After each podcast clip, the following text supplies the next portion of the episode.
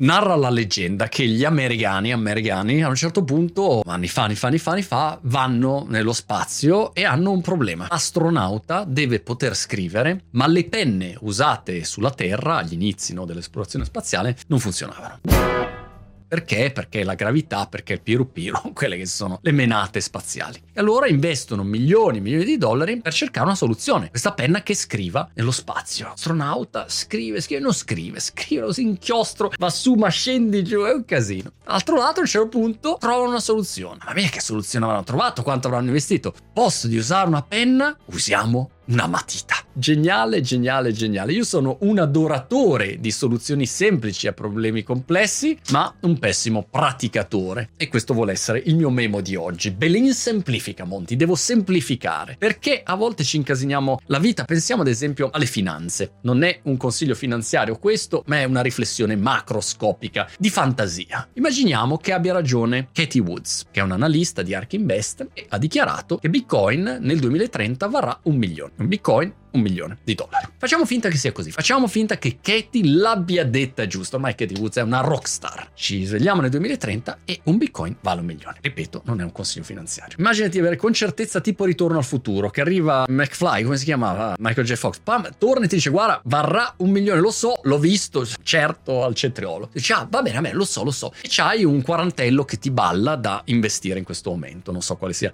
il valore di un bitcoin in questo momento, però c'hai più o meno valore per avere un bitcoin. Oppure come altra soluzione per risolvere i tuoi problemi finanziari e diventare monomilionario, mettiamolo così, puoi scegliere mille altre soluzioni. Puoi mettere su un cinema di high frequency trading, mettere su un team mega di analisti wall streetiani, fondi, programmatori, quantistici, un bordello. La finanza può essere molto complicata e hai realtà che hanno degli investimenti pazzeschi con tecnologie incredibili per cercare no, di fare il massimo margine possibile. In questo caso pensa quanto sarebbe semplice la soluzione. Vai su un exchange, compri un bitcoin e poi, attenzione, questa è la parte più difficile, Stai fermo, immobile e aspetti 8 anni, immobile così frizzato. Ovviamente intanto farai le tue cose, ma abbiamo ipotizzato che quei soldini ce li avevi a prescindere, poi fai la tua vita normale. Stai fermo 8 anni, te lo dimentichi, poi 2030 ti svegli e hai portato a casa un milioncino. In quel caso sarebbe la soluzione più semplice a un problema per molti, visto come molto complesso. Forse un motivo per cui gente come me, o magari molti di quelli in ascolto, fanno fatica a semplificare, ci incasiniamo sempre la vita con miliardi di robe robe difficilissime per risolvere un micro problema spesso che sono problemi che stupidi però noi li complichiamo sempre di più. E questa ricerca della perfezione e ancora una volta torno all'approccio NASA rispetto a SpaceX. Ho iniziato a vedere però mi sa che non lo finisco il documentario con protagonista Elon Musk. Adesso Elon è anche attore principale di se stesso nel documentario su Netflix che mi sembra si chiami qualcosa Ritorno su Marte una roba del genere. E l'approccio NASA SpaceX è molto diverso. NASA fino a un po' di tempo fa era concentrata a risolvere perfettamente un problema sulla carta, tutti i calcoli perfetti prima di mandare un razzo in circolazione. Prima risolvi, mi dimostri che quella roba funziona. SpaceX approccio completamente opposto. Il più velocemente possibile, chiaramente dopo aver fatto tutti i calcoli calcolativi, le nostre calcolazioni, mi piace chiamarlo così, questo nuovo termine, calcolazioni calcolatorie per lo spazio, mando su un razzo, l'esplode e a quel punto capisco cosa cambiare. Ah, Elon, siamo dimenticati di mettere un bullone.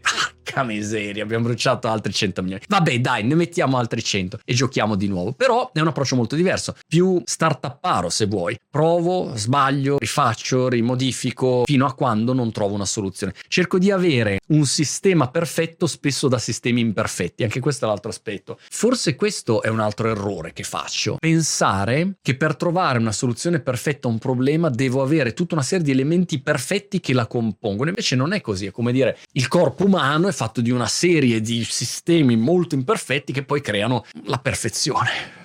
Chiudiamolo qua questo video, mi sono segnato anche una citazione che volevo riportare, non mi scrivo mai niente, ma questa me la sono scritta. Qualsiasi sciocco può fare qualcosa di complesso, ma, diceva il saggio, ci vuole un genio per fare qualche cosa di semplice.